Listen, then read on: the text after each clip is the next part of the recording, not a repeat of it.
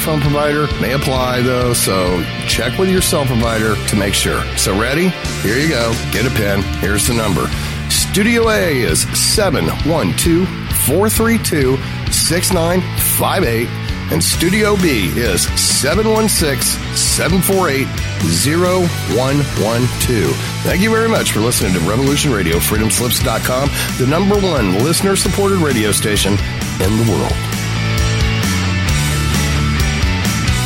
The opinions expressed on this radio station, its programs, and its website by the hosts, guests, and call-in listeners or chatters are solely the opinions of the original source who expressed them. They do not necessarily represent the opinions of Revolution Radio and FreedomSlips.com, its staff, or affiliates.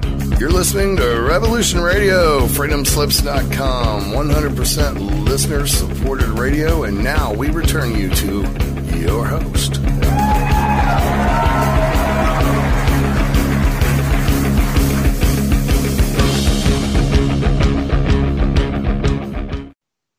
Evening, everyone.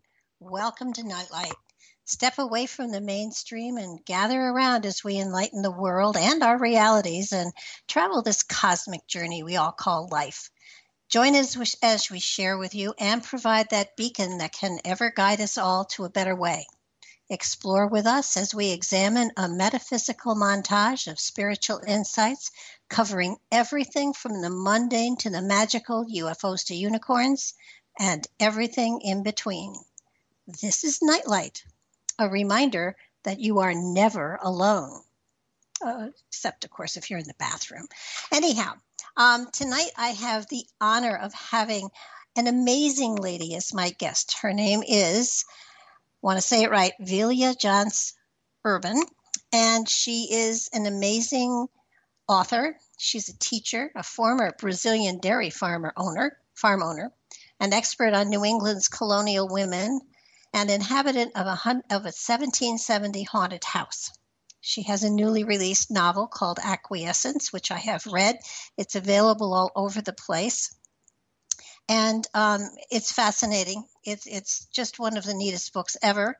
And when she's not touring with her highly entertaining and informative presentation, The Not So Good Life of the Colonial Good Wife, or on the road speaking about her book. She's traveling from school to school teaching her award winning How Cool Is That hands on science programs. She is what I would call, with all love, a free spirit. and and an amazing type of woman to have because you never know what's going to come out of her mouth or what she's going to do next. So, Velya, welcome to the show. Thank you very much. It's quite an introduction. yes, except when I trip over my own tongue. Yeah, that's okay. I have a hard, hard name. First of all, you did very well. Well, I, you know, I practiced, and of course, you giving me the the, the way of saying it did help a great deal. um, one of the coolest things is that I found out about Velya, and she lives just over the hill from me. So it's a matter of she's she's my neighbor, and it it was so exciting to be able to first read her book then visit the house that she talks about and then get to know her and and to be in the house itself that was written about was just one of the coolest things I have ever experienced. I so loved visiting the house. It was oh, just oh, wow. amazing. Oh, that's good. That makes me feel good. Thank you. Also, I loved your cats. Oh yeah, um, well. we are animal people, yes. Yes, yes, yes. Now, um, I the the the story about your house is a fascinating one, but also the fact that that you have been a free spirit to the point where you and your husband did something that most people would never do and and that's uproot yourselves and take off to to an experience that you had never even experienced before, but it was a dream, and, and you not only dreamed it, you made it happen. So, you want to tell a little bit about your journey from from here to there and back again? Sure. So, what happened was, um, we were my husband and I are both Connecticut natives, and we lived in Bridgewater, Connecticut, for 26 years, which is a very white bread town. And once our kids were born, um, we wanted them to realize there was much more to the world. So we started doing a lot of international traveling. And all four of us very early on knew we wanted to try living in a foreign country. However, that's not as easy to do as one might think. um, through a series of events, which I'm sure we'll get into afterwards, we wound up discovering the country of Brazil, and we learned visa wise and job wise, it's it's very possible to move to Brazil. So it's a very involved story. We didn't just pack up in the dark of night. This took three years of Portuguese lessons and putting our house on the market and dreaming and planning and being laser beam focused on moving to Brazil, where we were going to open a dairy farm and run an English school. However, uh, we were betrayed by a dear family friend along the way. And after being only in Brazil for only eight weeks, we had to um, leave and come back to the United States where we, um, I guess we'd say we had to reinvent ourselves because, as I say, we'd been so laser beam focused on living in Brazil that coming back to Connecticut was not something we had planned at all. Well, I just just the sheer thought of you you didn't just take suitcases. You took everything with oh, you. Oh yeah, we sold our house. We um, had to go to the Brazilian consulate to get all the paperwork to bring our animals. We we packed up our barn, our garage, our house in a 53 foot cargo container and yeah, we, that was going to be, we were never going to um, give up our citizenship, but yeah, that was going to be the rest of our lives living in Brazil, traveling back and forth to the United States. But yeah, that was, yeah, this was not just a, a hasty now, decision. No. Now, you know, it, what I find fascinating is that is not the kind of choice that, that most of us would be brave enough to make. You know, it's funny because so many people, you know, as you mentioned that I'm a teacher, and I can't tell you how many times in the three years leading up to this, people knew what we were going to do people, you know, mothers of students would stop me in the parking lot and say, "Oh, we just think it's so brave what you're doing," and we we never thought of it that way. We just thought it'd be a fun experience, and and why not? But but I have heard so many people say that since then that I guess it is kind of unusual, and I, I suppose it's a brave thing. It didn't go as we planned, but but that's okay. We did it. Well, you know, I've I've often found that when when something is right for us to do, no matter how illogical it seems. Somehow, spirit gives us the courage to just go ahead and think it's not a big deal. And, you know, and, and then as you look at in, re- in retrospect, it's like, huh, maybe that was as big a deal as everybody was saying. I guess so. You know, I don't like, so many people have said to me since this all happened, you know, things happen for a reason. I don't mm-hmm. really like that expression. I think it's more like things happen and then how you deal with them is is all part of it. But but yeah, I guess I, yes, I do agree with the way that you phrased it. Yeah, I agree. Well, it's it's it's amazing. So you you you got to Connecticut and you started looking for houses. Yes, uh, we got when we came, and then when we came back to Connecticut, like I say, mentioned the book. The other shoe fell because then we had to deal with a lot of uh, things going on with my parents. So yes, we needed a place to heal. So some pretty pretty crummy stuff had happened to us, mm-hmm. and we mm-hmm. no longer had any hopes or dreams or goals or money, but we needed a place to feel to heal. So uh-huh. we found a foreclosed farmhouse in Woodbury that in Connecticut that had been vacant for five years. We really knew nothing about the house. We thought maybe built in about 1850. We made literally made a joke offer to the bank. We never in a million years thought they'd accept our offer, but they did. And we moved in in the winter of 2011. And I don't know where all of your listeners are, but 2011 in Connecticut was a really difficult winter. Yes. And what wound up happening is we wound up having an ice dam and the kitchen ceiling sheetrock got soaking wet. And when my husband Jim pulled it down, we discovered these original hand hewn log beams. So, as I told you when you're at the house, I raced off to Woodbury Town Hall the next day, traced the deed back to 1770, signed by King George III, colony of Connecticut. And that really was the beginning. I didn't realize at the time, but that was the beginning of our healing and the beginning of the next direction my life was going to take. I didn't realize that at the time. We were so we were still so messed up then, but that's where that's where it all began. Now, your website is www groundedgoodwife.com. Thank you. And yes. and is that the site that the pictures of the house are on? Yes. Yes. As a matter of okay. fact, I, we just launched a brand new website over the weekend, and we have a whole um, uh, video video of the house and and kind of the progress of, of what we discovered. Yes. Well, I, I urge people to go and take a look at this house because it is just amazing. It's a salt box house, and salt box houses are very, very common here in the East. Um, and but but it has such character. It's what happened. I guess I should probably explain what happened next. I didn't mean yeah. to interrupt you, but um, in our woods, in our kitchen, there was we had a wood stove, not old, maybe from 1940s or 1950s. And in the six months that we lived in the house, I just always had this niggling feeling there was something cool behind the wood stove. So one night at dinner, I mentioned it to my family, and this is just the way they all operate. Within like five minutes, Jim went down to the basement and he came back up with sledgehammers and pry bars and hammers, and we started knocking everything down. He came home, Jim came home the next day with a um, jackhammer. And to make a long story short, uh, we removed three tons of brick, cement, fieldstone, and paneling. And we found an eight foot wide, at least three foot deep fireplace with a beehive oven. And that was just one of the many things we found in the house. And there again, everything was just just a bunch of different things that happened. And uh, let me let me back up a little bit. I, I mentioned that we're Connecticut natives, lived in Connecticut all our lives, and I had never been to the Mark Twain house before. So about six oh. months ago, I went to the Mark Twain house, and that during that trip is when I kind of got my aha moment because the Mark Twain house was great, but it was kind of about the stuff in the house. What I thought was even cooler was if you go across the driveway, you go over to Harriet Beecher Stowe's house. And at right. first I was like, oh, Harriet Beecher Stowe. But I'm so glad we went because the Harriet Beecher Stowe house, the whole point of the visit there is that it's never just one thing that happens to you. It was about all the events in Harriet Beecher Stowe's life that led her to write Uncle Tom's Cabin. And that's when the light bulb went off for me. And I realized it was never just one thing. It wasn't being betrayed in Brazil. It wasn't finding the beams. It wasn't finding the fireplace. It was all everything in everyone's life. It's a bunch of things that lead you to where it is that you're going to wind up. Why those things lead you there, I'm not sure, and you probably have the answer to that. But, but actually, actually, I do. Um, the the spirit within is constantly sending us hints and and creating coincidences to sort of lead us in the direction we need to go. And when someone is a free spirit like you and your family are, you take those hints and you run with them. Oh, that's interesting.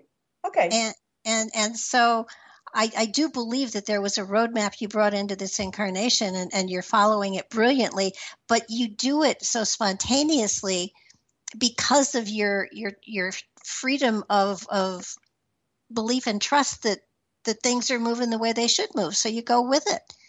Oh, and, okay. and I like and, that way of looking at it. the the uh, and and when she talks about all of this tonnage they they took down, they are so spontaneous that they never thought to put tarps down or have things to carry the stones in or anything like that. It was just, um, hey, let's funny. take, take down. Yeah, I, I, mentioned it in the book that the very we, the very next weekend we were going to be having a, a humongous thank you party for all the people that had helped us after we came back from Brazil because we have met so many wonderful people. And I don't know what we were thinking, but we, I guess because we were so excited, we never hung up any kind of drop cloths, any kind of tarps. We just kept knocking all this stuff down. And it took, it took probably the full, the full week afterwards to clean up all that colonial dust that we, that we encountered. But yeah, it was a mess. Now, let me just out of curiosity, the house that you sold to go down to Brazil, mm-hmm. was it uh, you know, uh, how how old was that house? No, not old. It was built in uh, 1956. So going into a house that was like 300 years old was quite a step. It was, it was, and it wasn't because in that 1956 house, you know, we filled it with all kinds of not expensive antiques, but antiques people, you know, we acquired along the way. So both Jim and I and the kids always had a huge interest in um, old houses, and that really was. We knew we wanted to, if if at all possible, that we'd like to live in a colonial or a Victorian house. So that was something um, that was always a goal of ours at some point. Yeah and and you know the this house has has character unbelievable um, it, it has unbelievable character um, the, the, rooms are small lots of fireplaces mm-hmm. beams in the ceilings um, low ceilings and the floorboards are the great big wide ones with square nails in them you know for those of you that can't go to the website um, it is everything that you would picture a colonial house being and more yeah, that's pretty true. Yeah. And, and what's funny that qu- quite a few reporters have come to the house and they kind of, most of them gotten the, the story kind of wrong. You know, they say, they made it sound like we um, built additions and we made changes. And I always say to people, no, we, we didn't do anything except tear things down. We really, we really even, we haven't even painted the house, the inside of the house. We've just torn things down and exposed fireplaces and exposed, we're always exposing something. Jim has, an, we have another plan with the uh, wall behind our son's room. We know there's another fireplace back there. So it's a never ending, it's a never ending task, but it's fun because the past is closer in an old house. But, you know, I think revealing history is is such an exciting thing because all of us have this this sense of being a part of history but when you can live in it yeah. I mean, that's that's amazing yes and and your daughter is into homeopathy and and herbs and all of that kind of stuff and for her to be able to carry on her career in a house that that does you know that goes back into antiquity antiquity with her her field of interest which which comes through time as well is a very exciting thing Oh, you're absolutely right. And when Eris finished school, you know, she was wondering where she was going to open her herbalism and her flower essences and her reflexology practice. And she was going to rent a space, you know, in a nearby town. And we said, Eris, that's kind of dopey. We're right on Main Street in Woodbury in a beautiful spot. You know, have your business here. And she, as you know, she does. She operates out of one of the rooms in our house, a special room in our house. Mm-hmm. And it's been wonderful. Yeah, it's been great. Now, now, at some point you you had a friend visit that gave you some really interesting information.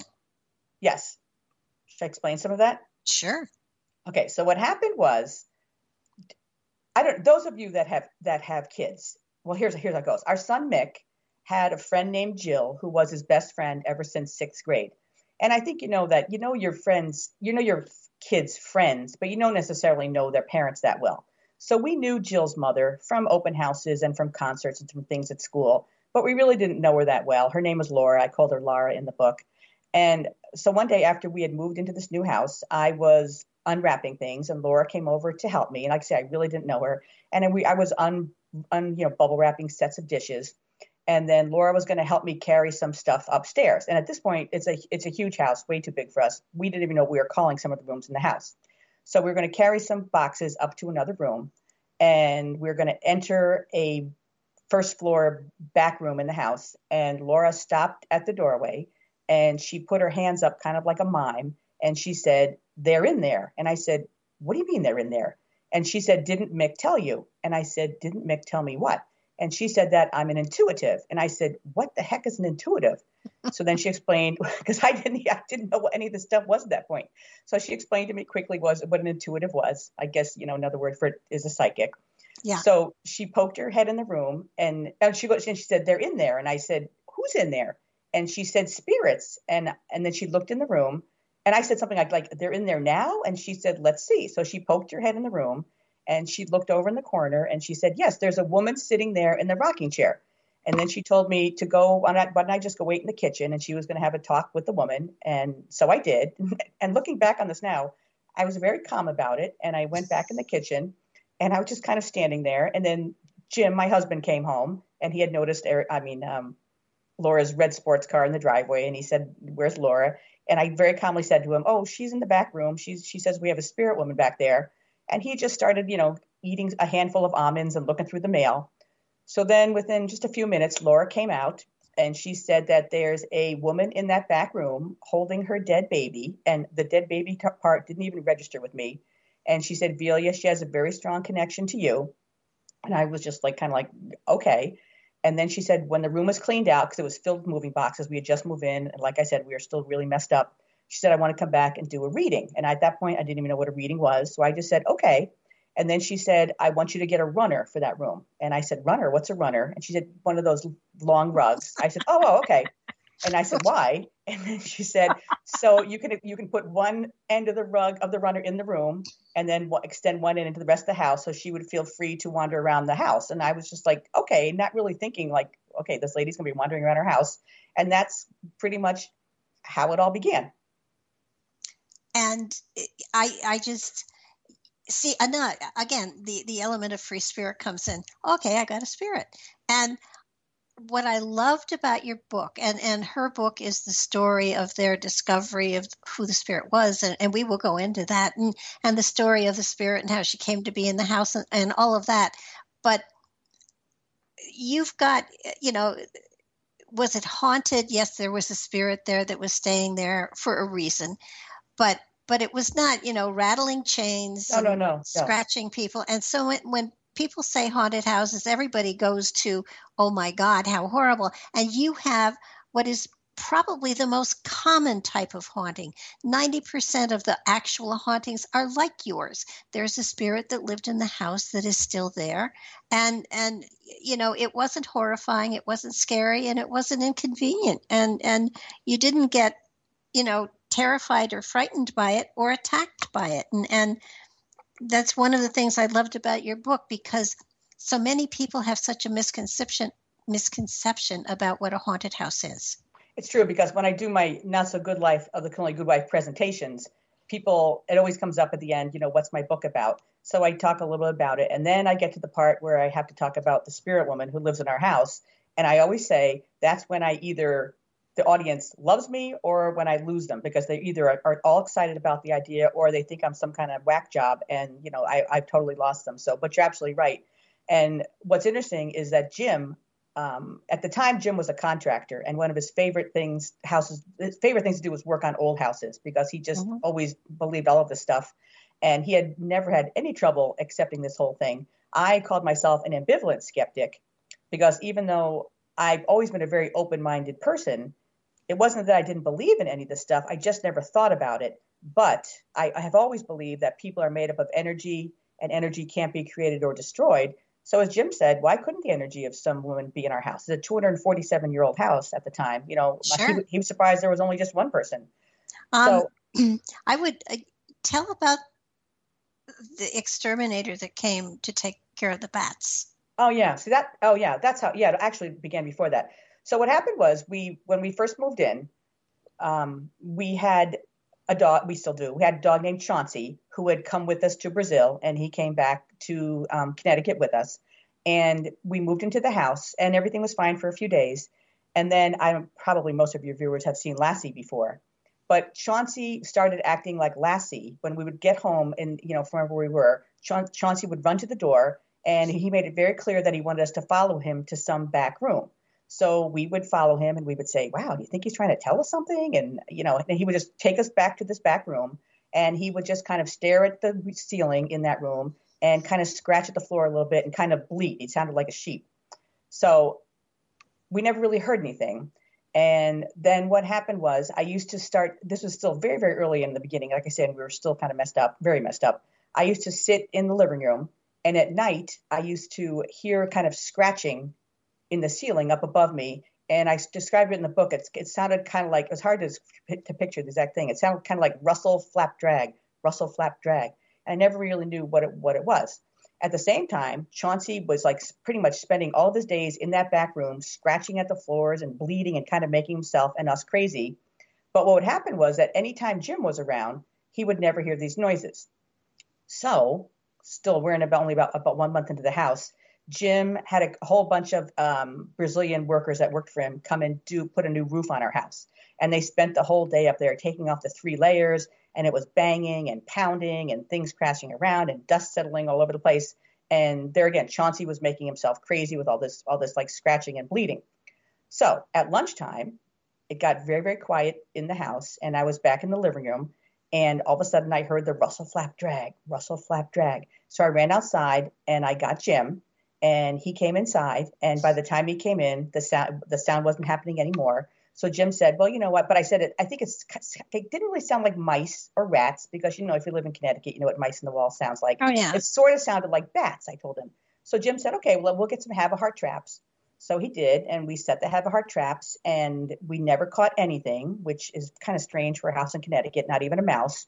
Yeah. but, the, but the sound kept going on and going on going on so we were kind of convinced that we had bats.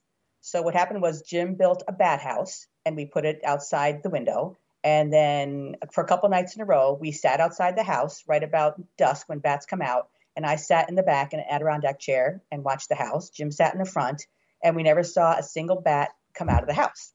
Jim bricked up all the stuff with uh, he put up plastic net plastic netting, hoping to get the bats to leave, but then they wouldn't be able to come back in at night. And then the problem was all this noise was still going on, but it was getting close to June, which is when um, bats have their babies, and we didn't want them having babies in the house.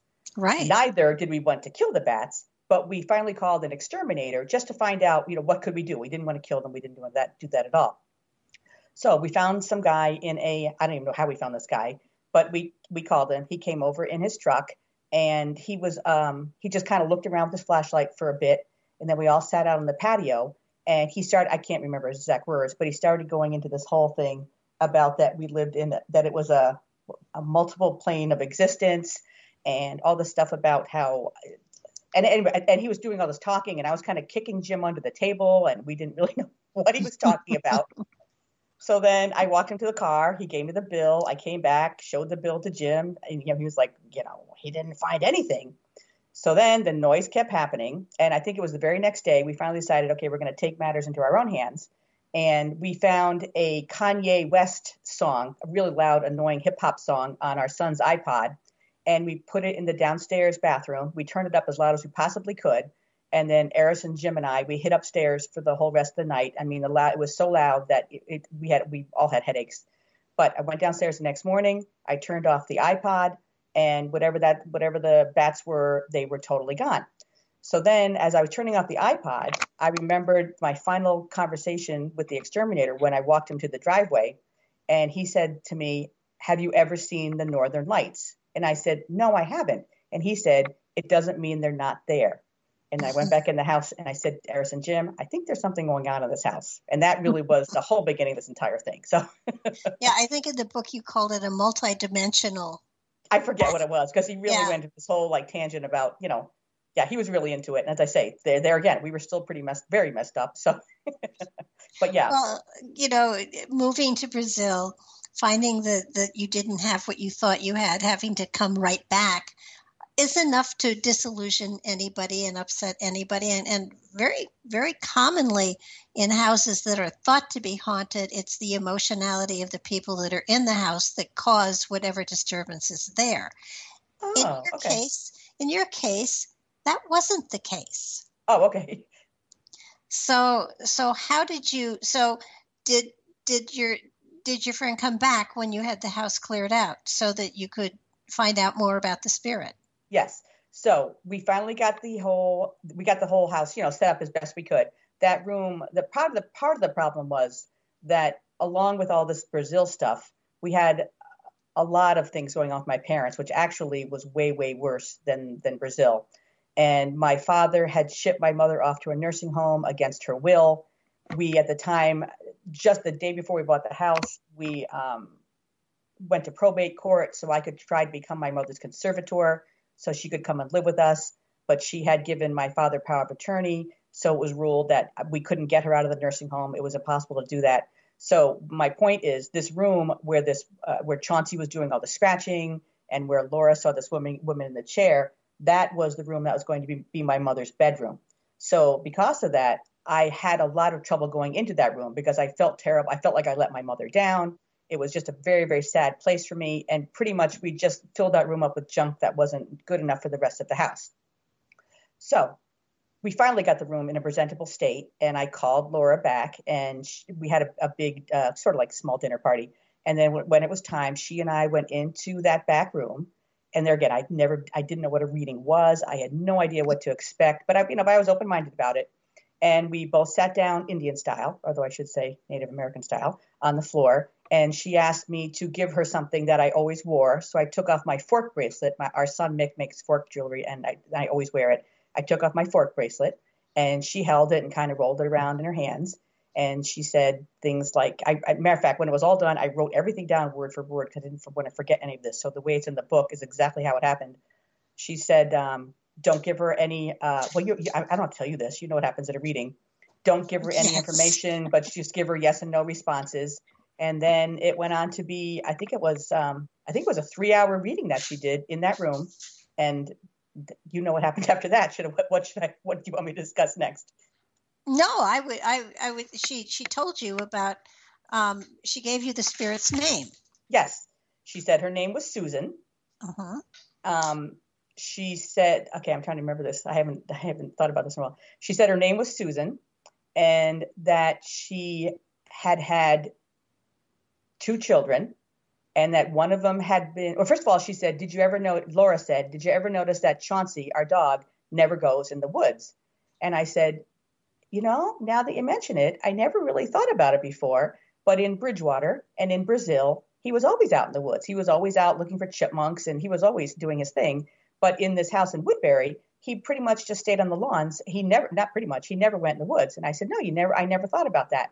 And she said that's because um, her her son was killed outside by a beast.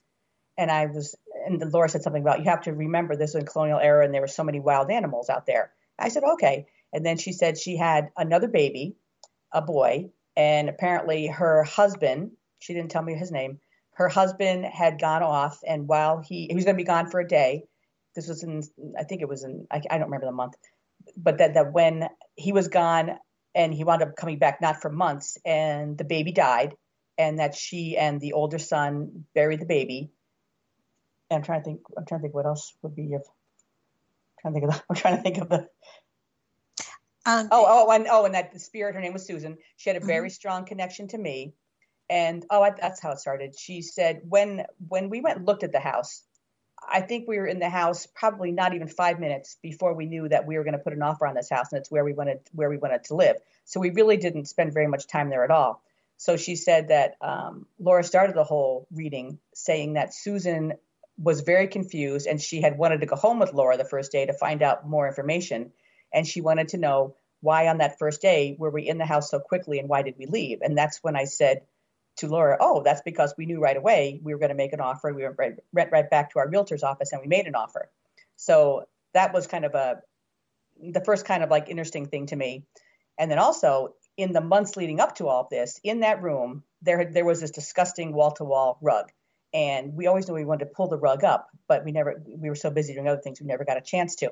So I had this kind of this, um, like sort of like a scatter area rug kind of rug in there that I put down on the floor and looking back on it now, I must have straightened out that rug probably 10 or 12 times a day. It was always getting rumpled and, and messed up. And I always wondered, how is this happening? No one's ever in this room. So then Laura said um, something like, Susan, um, I forget how she worded this. Like, did you wonder about the rug? And I said, yeah, I did. And she said, um, she hates the rug in here and I said, "Oh, we do too." You know, I'm sorry. I think one of the cats pooped in the corner, but we haven't had a chance to to rip the rug up yet. and she said, "Yes, she's the one that's always messing up the rug." And I and I was like, "Oh, okay." And that was just a very small thing that nobody else could possibly have known. Um, that made it. I don't know. That was a very small thing that's made a very like ding ding ding kind of thing to me. Like, wow, I think this is for real. Mm-hmm. And didn't didn't she also mention that the reason the dog didn't go into the woods was because he knew where the bodies were buried? I think. Yes, yes, that her son, her that the woman's son had died out there, and that he knew where the body was buried. Yes, I mm-hmm. forgot about that part, but yes, exactly. Yep, absolutely right. Yep. And and so so I, am not going to tell people the very end of the book. Don't worry about it. Okay. Um, it's uh, hard. That's you know that's always what I tell people. It's it's a hard book to talk about um, without giving it all away because there there are a lot of different plot lines in there and a lot. oh no, I know right yeah. where to stop. Don't worry okay. about it. Okay. Um, if we can't leave them hanging really good, I haven't done my job right. Okay. Um, so so what happened here is that that you finally um, thought, huh, let me go check it all out and see how much I can find out about the house. Yes, yes, because I, I, yeah, I hadn't started my research then, um, okay. but then I think it brought. actually, I think it was. Well, I, I went back into I went back into the living room where, where my whole family was sitting, and I remember saying to Laura, you know, can I tell them this stuff? And it was kind of dopey. I don't know why I said that. But she said, of course you can. It's your story. So I told everyone. And, you know, right away, Jim was like, oh, we will do whatever we can to, um, to help, to help her. And when she's ready to move on, she can. And the kids were all saying things like, oh, wow, you know, what a crummy life her kids had. But um, yeah, we'll help her too. And so the next day, after I kind of recovered from all this, I, I went to, I started my search at Woodbury Town Hall and Woodbury Library. And yeah, I, and wound up finding, you know, going to spending a lot of time. Our daughter's name is Eris, and spending a lot of time in cemeteries with Eris, much to her chagrin. But yeah, that, that was all. That's how it all kind of began. The research of it, yes. I mean, you found out her last name, mm-hmm. husband's name. Yep. And, and then you found the graves. Yes, we did. Yes, we did. Yep. Which, which to me would have just blown me out of the water. And again, you know, here you're not you're not freaked out by any of this, which I think is fantastic. And and the the the you just pursued it and you accepted it and your children did as well and your husband. And so i mean your whole family has to be just so mellow. It's amazing. Um, we're, yeah they're, we're kind of mellow and and um, non-mellow yeah we're mellow but we're pretty cool and we're pretty interested in all kinds of things all four of us in our different ways. But yes yes that's true. Now prior to this experience mm-hmm. had you had any interest in the history and and everything of colonial times? Um, yes, because initially I was a, right now I'm a hands-on science teacher, but originally I was a high school English and history teacher. So I've always been a history buff. I've always been interested in history, and so yes, I was yes I always was interested in history. Yes, I was. Yes, this just this just kind of narrowed it down for me more on colonial the colonial era and more importantly to me the colonial women so yeah, that just made just kind of made it more focused for me. Well, yeah, I mean, especially when you uncovered a fireplace that you could actually sit in, mm-hmm. which is which is something that I don't think many people realize that the fireplaces in the early days were really that big. They could sit around the coals and stay warm in the fireplace. Yeah, uh, when I first did did my research, I was I read things that kids used to sit on benches inside the fireplace. And this is before we uh, had uncovered ours. And I was like, oh, come on, sit on benches. How could that be? But once you see the size of the fireplaces, you realize, yeah, they could. And then even more so, that idea of a big roaring fire, that's not that's not how things happen. What they would do, they would have like six small fires in a fireplace, just the way we have, you know, one burner where we have the pasta going, one mm-hmm. burner where the sauce is going. And um, so it was never this big roaring fire. And kids, kids, yeah, kids really did sit inside the fireplace on benches, and I thought that was very interesting. And I also found out houses were so cold in the colonial era that the sap that was in the logs, as it drove itself to the end of the logs, the sap would freeze on the end of the log, end of the burning logs. That's how that's how cold it still was in, in fireplaces it, or in houses in the colonial era. Well, and the other thing for those who, you know, you can picture this huge fireplace that's probably five feet tall and and I don't know. It's about eight feet wide. I can say I'm um, it's at least five feet tall, and then when you, yeah, obviously you can stand inside there. But yes, yep. Mm-hmm. And and you know you've mentioned a beehive oven. The beehive ovens were either to the right of the fireplace or in the back of the fireplace, and that's where the beehive um, oven was in in your fireplace. In the back, the, yes, right. Yeah, it's a back oven that um, that you would you would actually bake in.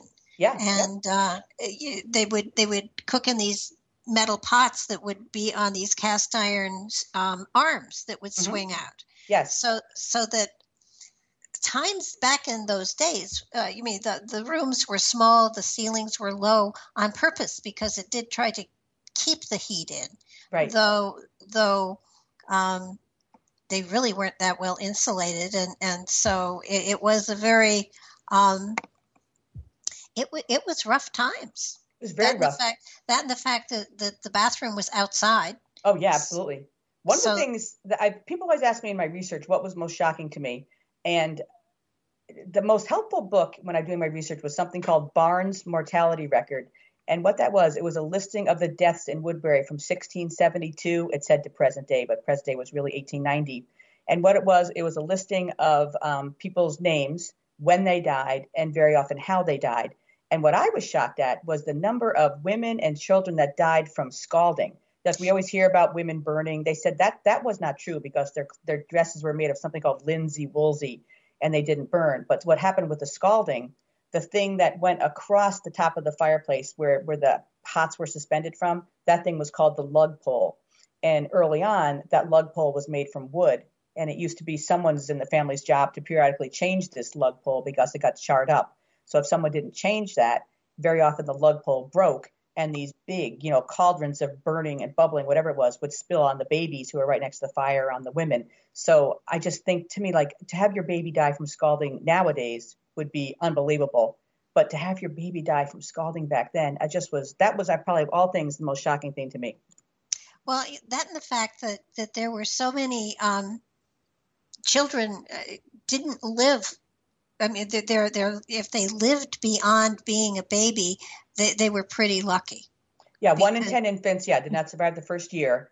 and then age 11 11 years was, was considered the magical age if your child child survived to age 11 they had a pretty good chance of surviving to adulthood yeah right exactly yeah i found that that when you listed um, you know just just um, you gave a, a, an example of, of infant deaths and they were you know the, the scalding and the mm-hmm. drowning yes yes you know were were two two that I, I i just and i sat back and i said scalding how how the heck did they get scalded? Yeah. And you know, you you just explained it. I, I think another thing that that was very fascinating to me was you want to tell a little bit about babies during that time, how they were yes. taken care of. I mean, this to me.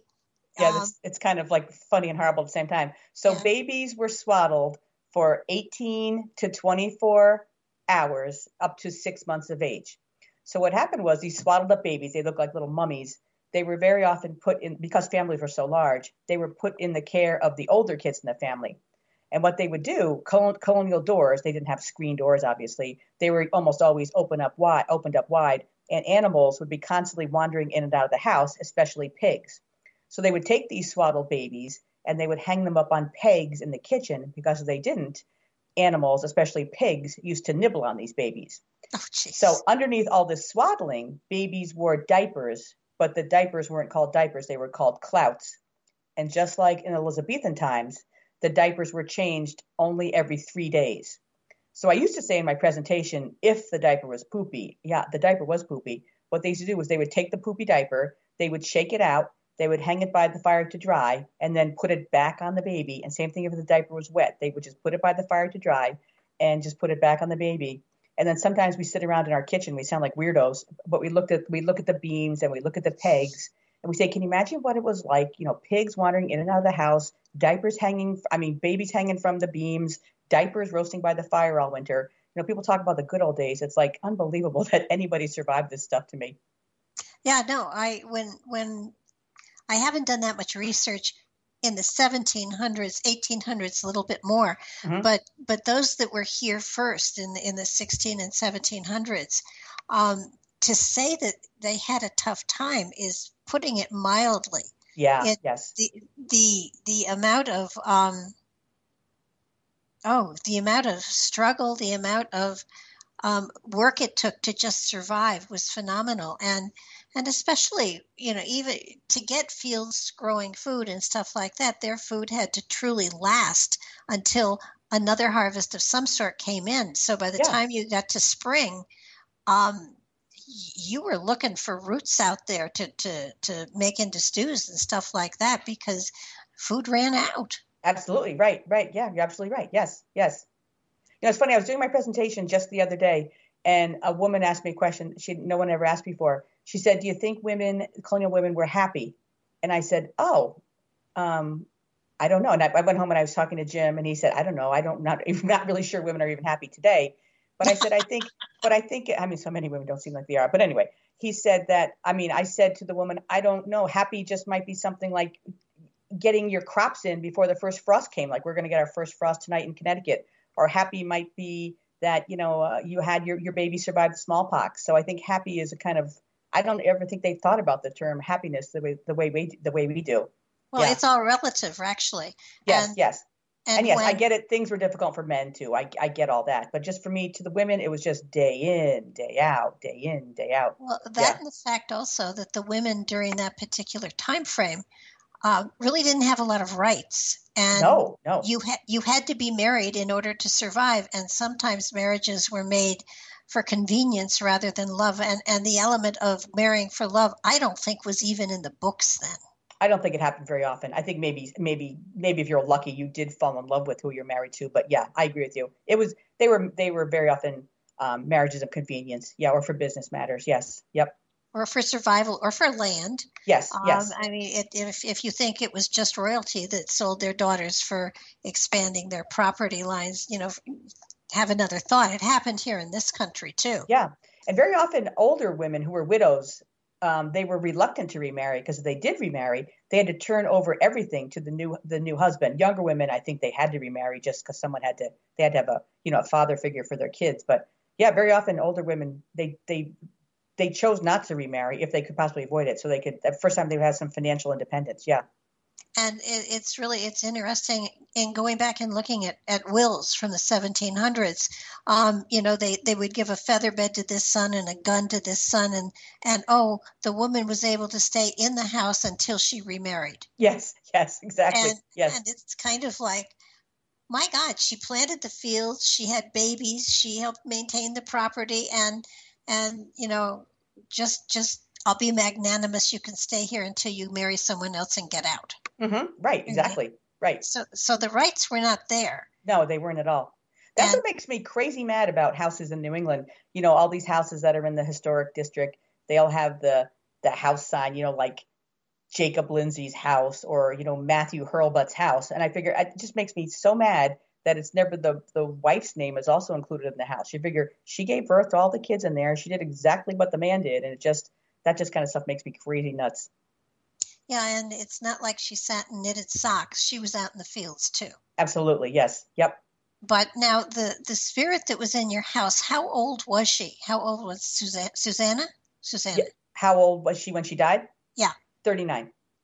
Okay, so she had had three children by then or more? Uh, three, she had three. Three, uh, wait, three that survived.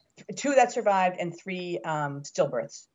Okay, yes. so, so I, I, mean, and there was no doctor's office. There was no pre prenatal care. There was nothing. There was nothing at all. No, um, they they oh yeah, childbirth. I did a lot of research on childbirth. Childbirth they had very uh, crude cesareans. If the baby could be saved, but it would be a death sentence for the mother. And if the baby could not be saved, um, very often what they did was they called in a barber or a surgeon. And while the mother was still awake, because there was no anesthesia till around the Civil War, and the baby was still alive, they would dismember the baby piece by piece. And that's whenever I do that, talk about that in my presentation. It's just there again. It's like I I, I get it that things were hard for men, but these women would go on to have, you know, probably at least eight to 10 pregnancies. And can you imagine, you know, becoming pregnant again after something like that happened to you? It just, it just breaks my heart. I have such respect for our foremothers. No, I would have become a nun. easily, easily. So, so you found out who was there. You found yes. out her name. Mm-hmm. You became to, you came to get to know her, and and so was there any suggestion as to why she was there? Um, well, I came to get to it, it took me a while to get to know her. What would happen was, as I say, like I've said this about 10 times, we were very messed up.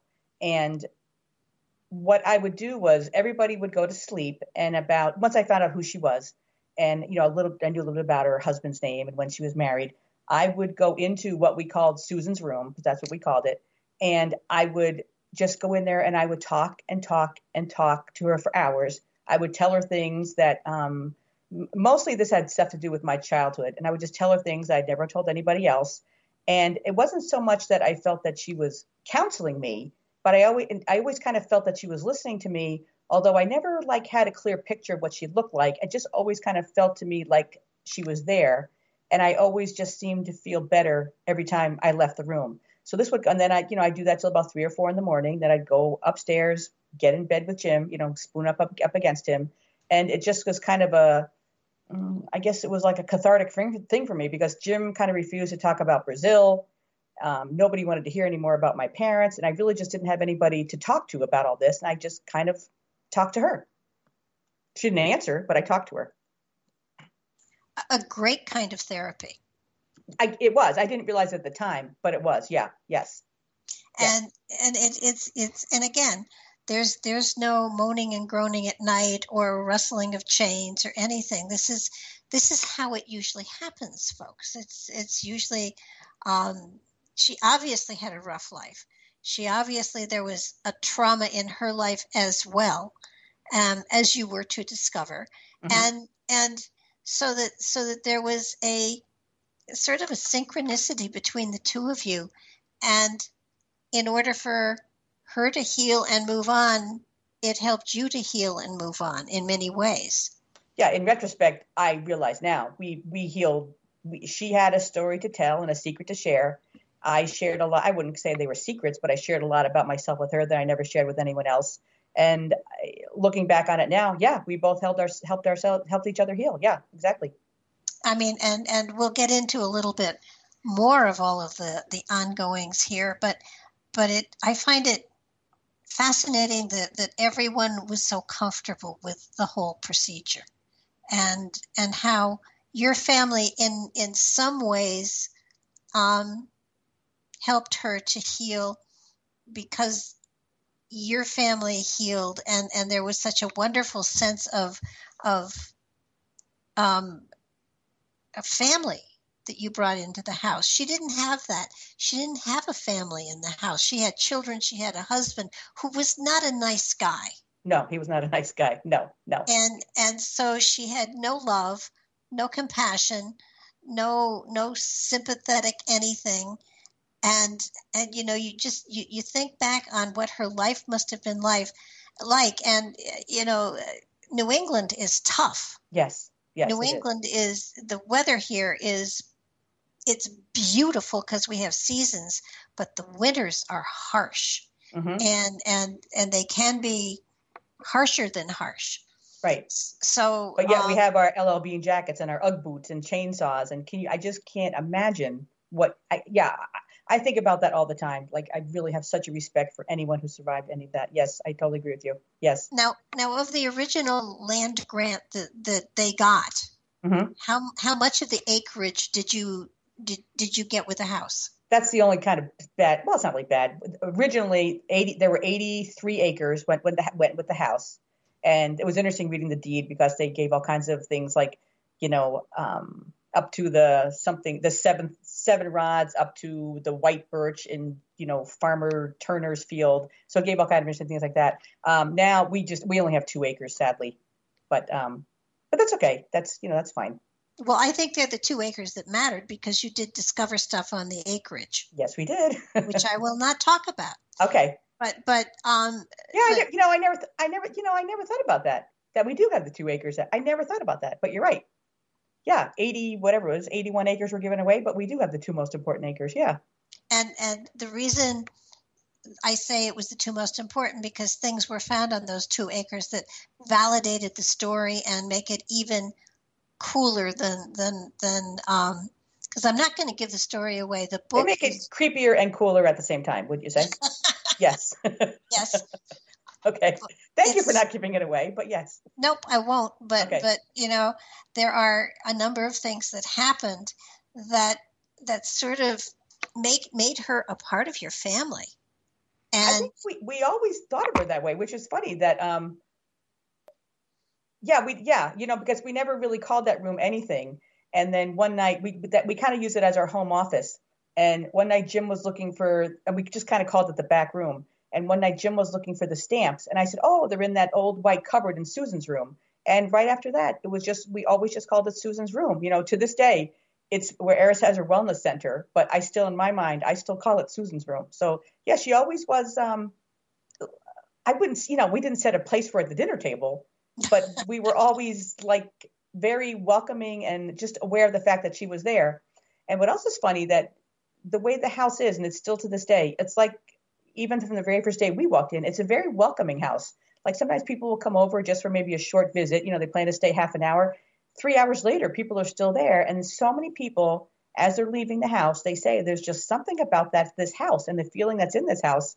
And we say, yeah, we we felt it right from the beginning too. And well, did, did you feel it? Was it it was a good feeling in the house, oh, yeah. It? yeah. And it's funny when I was looking for a new house um, when I had to move about 12 years ago. I would I would even actually sit outside a house and say to the realtor, "Nope, it's not a happy house. Yeah. I'm not going in." Same with and, us, yeah. And, yeah. and so that so that the fact that it stayed empty for five years felt like um, it was it was sort of rejecting people who were looking at it until you came along, and and it feels like your needs met her needs. There was a synchronicity, and it welcomed you in.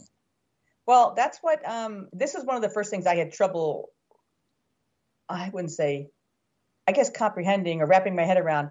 What Laura said was that um, she had been waiting 245 years, whatever it was, 247 years for us to come, and that she had driven everyone else out of the house because they weren't the right people that were supposed to be there.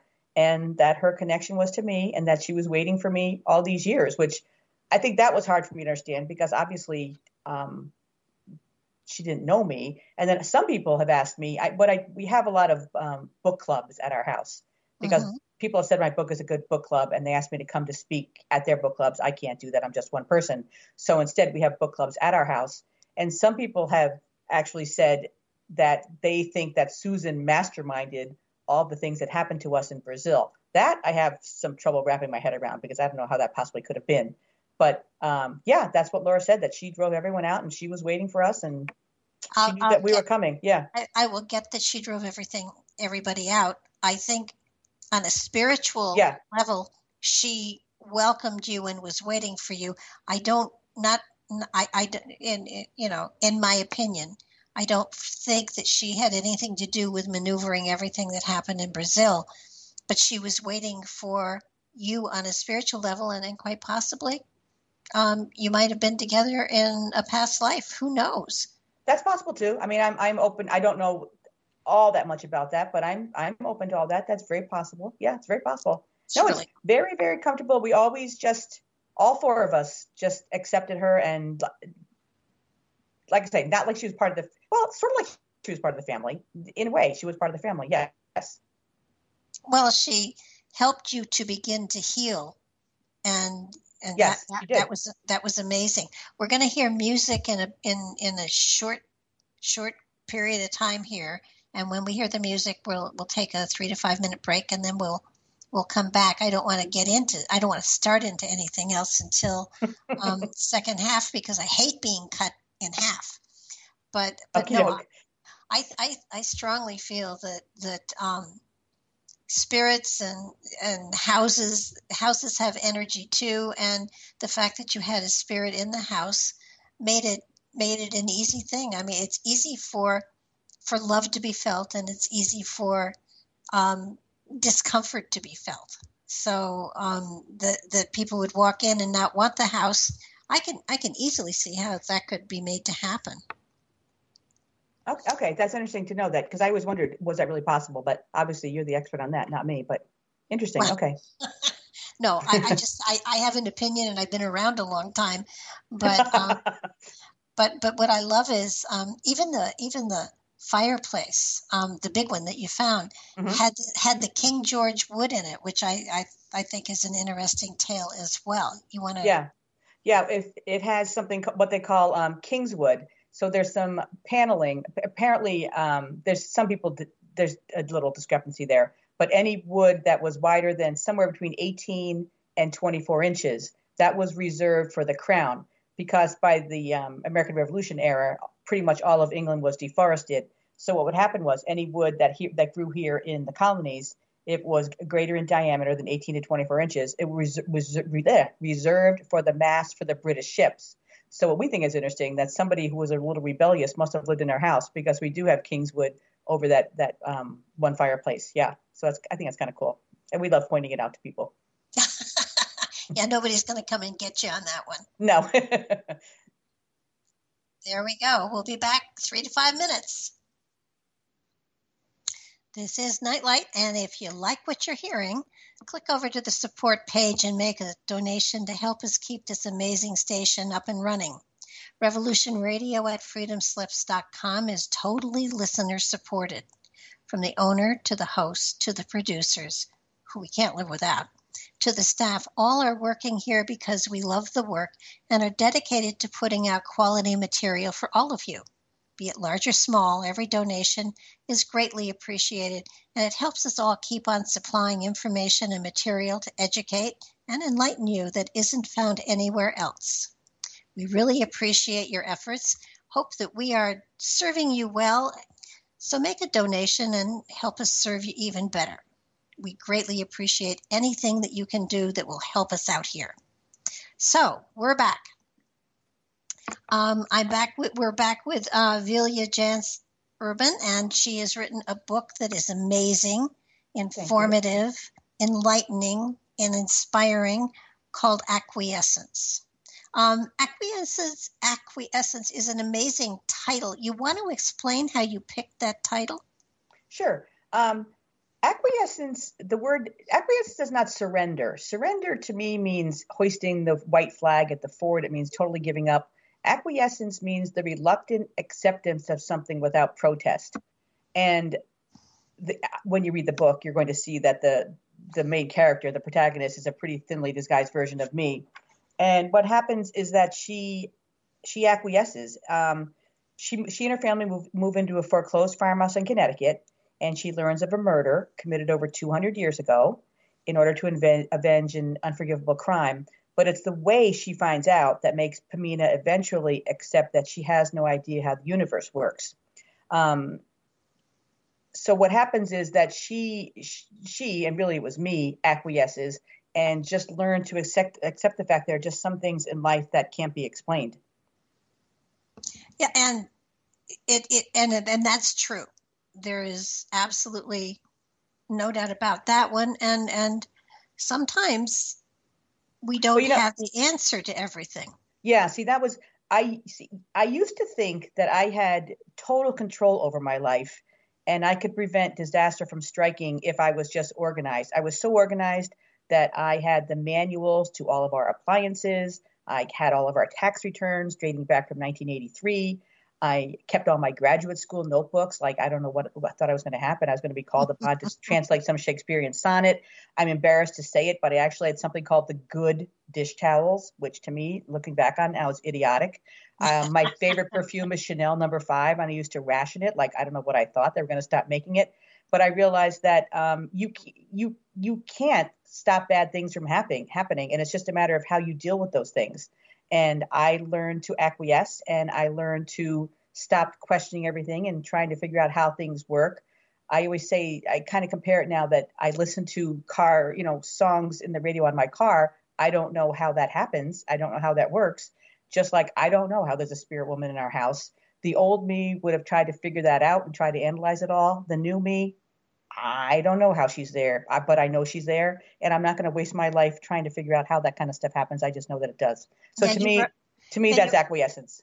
You you wrote something in one of your interviews, and it, it was acquiescence. The the family in the book finds the courage to overcome adversity, realize that love never dies, and accept that there are bigger forces out there that know no limit. They yes. learn that it's not what happens to you, it's how you deal with what happens to you, and that the best revenge is living a happy life. Exactly, exactly. Um, I talked earlier, earlier about being betrayed in Brazil, and I decided that I was not going to let that guy beat us. He was a dear family friend who betrayed us, um, and I wasn't. I wasn't going to let it happen. I was not going to be shattered by that, and I was going to go on, and I was going to have a great life, and I have. It took Jim much, much longer to heal because he felt responsible for what happened to us. It was not his fault, you know, not at all. But I think as the you know the man of the family kind of thing, he felt much more responsible about it. But um, and took him much longer to heal. But we've all come out of it different, and I would say much better people.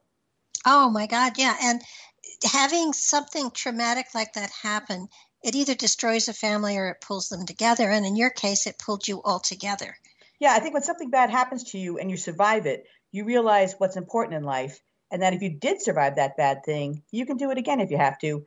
And and it probably something bad will happen to me again in my life, but you realize how strong you are and how un, unimportant most things are, and you learn not to take things for granted. I don't think I ever really did, but now I really don't take anything for granted, and it takes a lot to get me upset. Um, yeah, yes, you're right. You're right. Uh, well, I think also researching the ghost that's in your house learning about her life and the and and, and what she went through and and she never had the opportunity to live well and prosper and and when you put that against what you experienced it it it it doesn't diminish what you experienced, but it puts things in a better perspective because you still had each other and you still had the ability to survive. And she didn't survive. Yeah. Oh, absolutely. Yeah. Yes. Yes. Yes. Absolutely. Um, yeah. She was. She was. She was alone. She really. She was alone. We did. You know, this did all happen to us, but we did come back to Brazil. I'm from Brazil as a family, um, and we did have each other. At times, it didn't feel that way. You know, as we were both all, all of us healing in our own ways, but we were. Uh-huh. But we were. But we were a family. Yes. Well, and I, I found it fascinating that, you know, it sent you in a direction that you had not anticipated. And I'm sure that this is not something that you might have done um, had you not had this story to tell. And in, in a way, telling the story helps you to heal even more and share the wisdom that you got from the experience. Oh, it was very, very, very cathartic.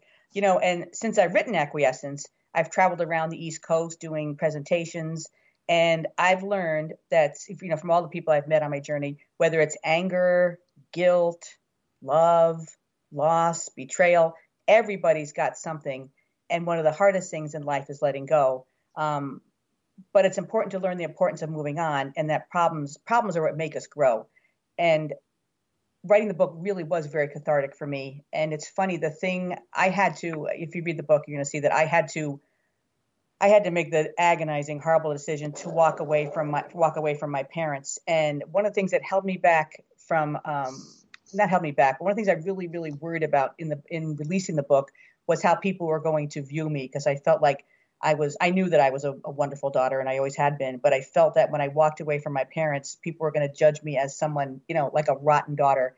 And I it's been just the opposite. People have said they they admired that I had the strength to do that and also that I had no other choice that I had to do that. So the thing that I was most worried about in releasing the book has turned out to be not something to worry about at all. So that's oh. been that's been interesting. Yeah. Oh, yeah. And but your house is magical there's there's just no other way to put it. Oh, thank you. And and um, you know, I've, I've always been fascinated with with colonial houses, anyhow. And yours really felt as though, even though um, they were the original owners of it, but it really felt as though, with the size of it and the number of rooms, that at some point somebody of, of that was quite affluent um, had to have lived there because I mean, you even have a ballroom. I mean, yes, I'm not sure it is ballroom, but yeah, we did have a we did have an expert in uh, early American uh, antiques, and she she claims that the room that we call the sitting room is the ballroom. I'm not so sure if I believe that, but yes, she calls it the ballroom. no, I, am pretty sure they didn't put the ballroom upstairs. No. so, um, but but what what was fascinating is that that your discovery of of first first that you had her there and then you know it, it, wasn't just that you had her there she did she did affect electronics and and that that's a really cool story. You want to tell that one? You mean how she would leave me uh, there's two different ones the printer one or the laptop one? Either both actually. Okay i'll, I'll tell the printer one because that one's good. So as i said susan's room and I think we were calling, yeah, we were, oh, this was the day after the reading. This is what happened. Yeah, we were calling it Susan's room, um, starting to call it Susan's room then.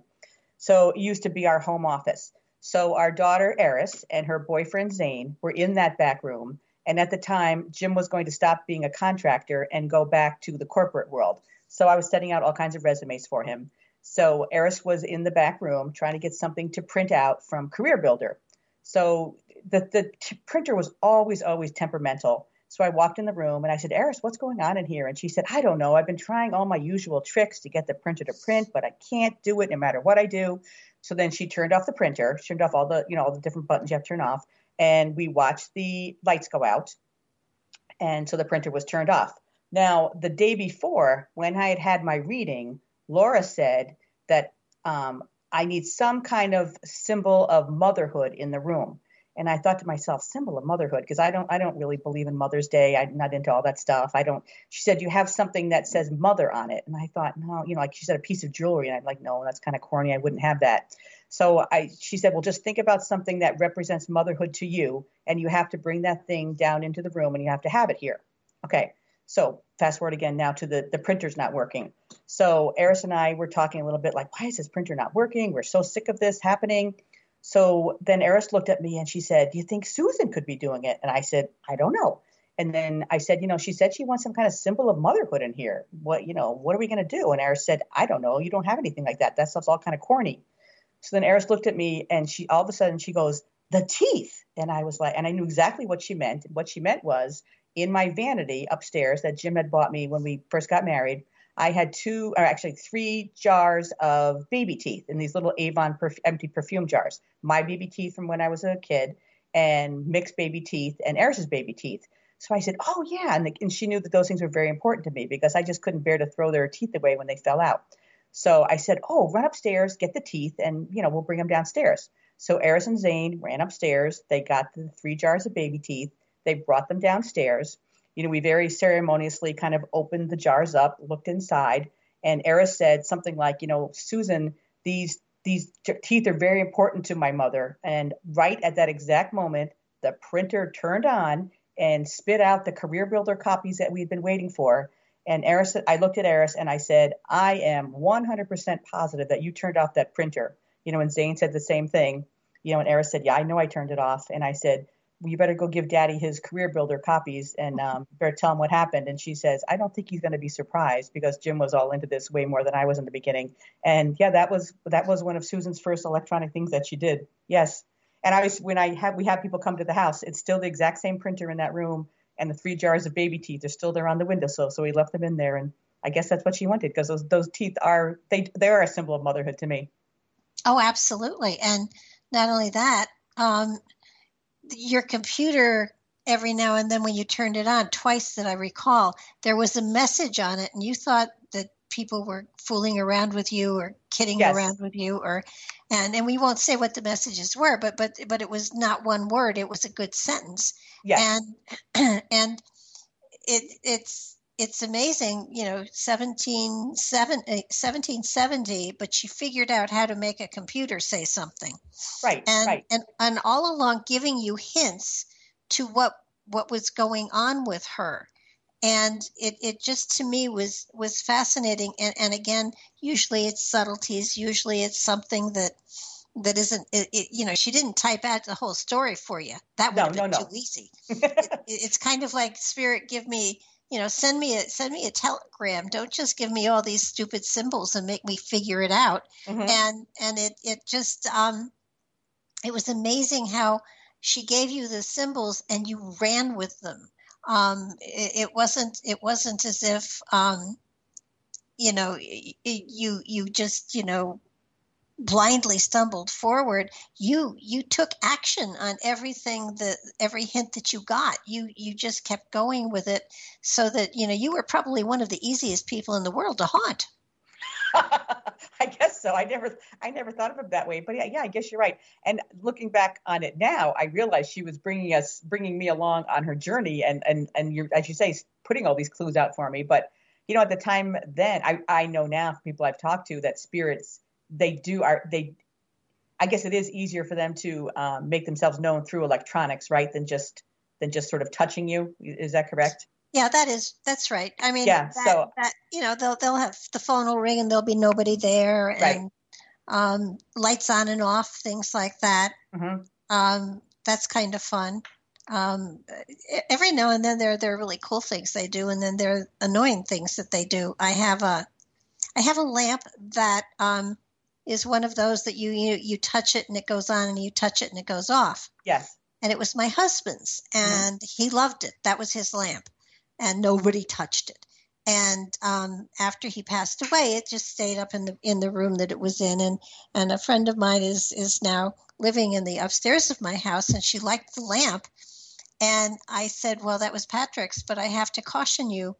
Um, he turns it on and off at night at strange times." And she looked at me and she said, "Right." And I said, seriously um, it, it's why it's not down in my bedroom because it was i like the lamp too and i would like to have had it in my room except patrick would turn it on and off um, at strange times and you know just hi i'm here light yeah, on yeah and um and about oh, three weeks in, she came downstairs and said I had to unplug Patrick's lamp. And I said, Really? How come? She said, Well, he thinks, you know, two o'clock in the morning or three o'clock in the morning is a good time to turn the light on and do some work or something. And and it's it's just a matter of okay, this isn't going to work. And I had it rewired. Mm-hmm. So you know, and and in, in cases like that, I always check out every obvious thing first before declaring it spirit. Yes, you know, yes. you don't you you get you get the the lamps rewired. You do every change the bulbs. You do everything you can, and when there is no other answer, then the weirdest answer has to be what's going on. and that, I think that's kind of. I mean, I didn't didn't change the plugs or things like that, but yeah, that's exactly how it was. I would try to like, like I keep saying, I was the ambivalent skeptic. I was like, I, I, I think it's happening, but I don't know. You know, it, yeah, I, yes, because you don't want to you don't want to feel like you're crazy, but you don't want to overanalyze everything. And there again, I, things were still crazy in our minds, but but you're right. Yeah, yeah, absolutely. Mm-hmm. And every time things started to sort of calm down, another hint would would pop up. Another something. I never, th- that, I never thought about it that way, but yeah, you're absolutely you're at, yeah. You know, I never thought about it till you just said that, but yeah, you're right. Yes, you're absolutely right. So that so that you would get a hint and you'd follow it through and you'd investigate it up the wazoo and and then you know you'd kind of put it to bed and then suddenly there would be yeah you're right. I never thought another yeah, hint. Yeah you're right. That's pretty funny that you can see you saw that but i i still didn't realize that till you just said it. Yeah you're right. Absolutely right. Things did kind of go like as a yeah like a sherlock work, holmes sort of thing. Yes. I, I, work with spirits remember? Oh yeah um, yeah. Plus you're a close reader. That's good well, yes, I mean, you know, I don't know anybody who should who interviews you about the book should have read it. I feel that's you you're due that respect. Um, so so so that as time went on and renovations on the house went on and um, trying to get heat into bathrooms became important. Mm-hmm. Um, your husband found more hints in in the rafters of the house Yes. And he discovered three things. Um, and uh, one was one was her Bible, yes. and and there were two other things that he discovered that set you off again on another path of discovery. Yes. And it, I'm, I'm not going to tell anybody what they were because you've okay. got to read the book.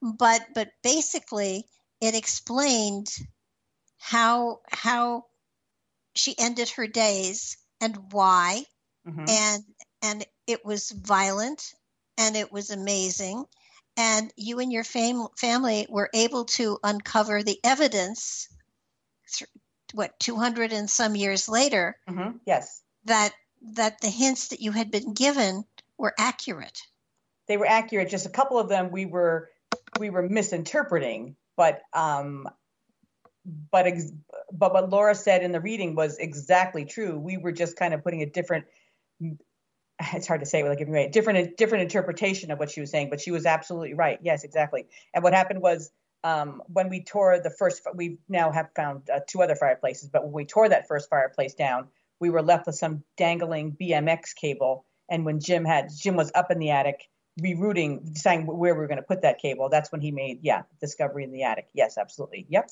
I mean, how how fantastic to have gotten her name, discovered she really existed, found her tombstone, and then 200 and some years later finding her Bible still in the same house. Mm-hmm. Yep. And as you know, Connecticut houses are full of mice and um, nothing was nibbled up. And yeah, you know, it's pretty funny. We just discovered another, fi- we looked, peeked behind some back stairs and we discovered another fireplace yesterday, which we're going to tear down walls and we pulled out some stuff from behind those walls. And same thing the things nothing was nibbled up in those walls. And we're just like you, you live in connecticut. You know what it's like. Mice mice take over our houses here. And it's just it's just kind of interesting to us that everything is in just such pristine shape. Yeah well it must not be to well you know come on. With all of the new stuff out there to nibble on why would they go back to old stuff? I, I guess so. Yeah i suppose. Yeah. I mean i had suet in my garage that a mouse ate through two layers of plastic to get to. and and um, you know, yeah, I guess it, why would they nibble up a Bible? Yeah, when you can, yeah, eat suet in a garage. You're right. But but how how phenomenal to and and when you found the Bible and you found the information in it and you found the other um, clue that was there as well, mm-hmm.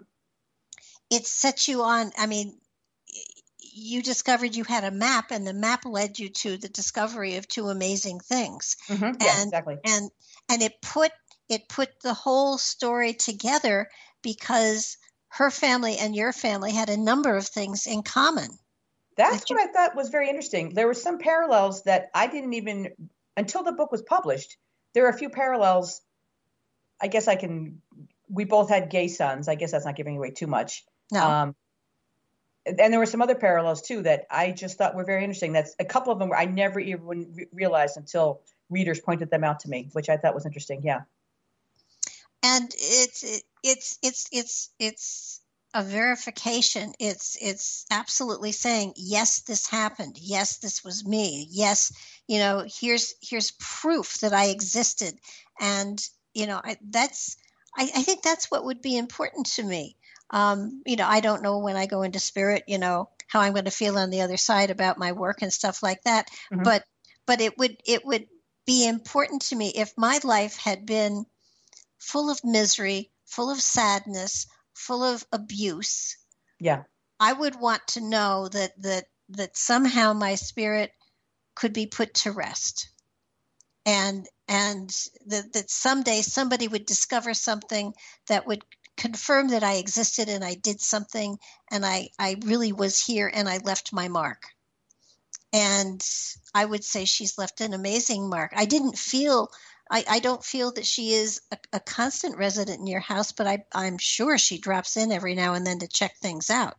According to, first of all, yeah, I, I agree with what you said. And I think that like what Laura said right from the beginning, that she had a story to tell and she was not going to move on until she told that story because she had to avenge an unforgivable crime.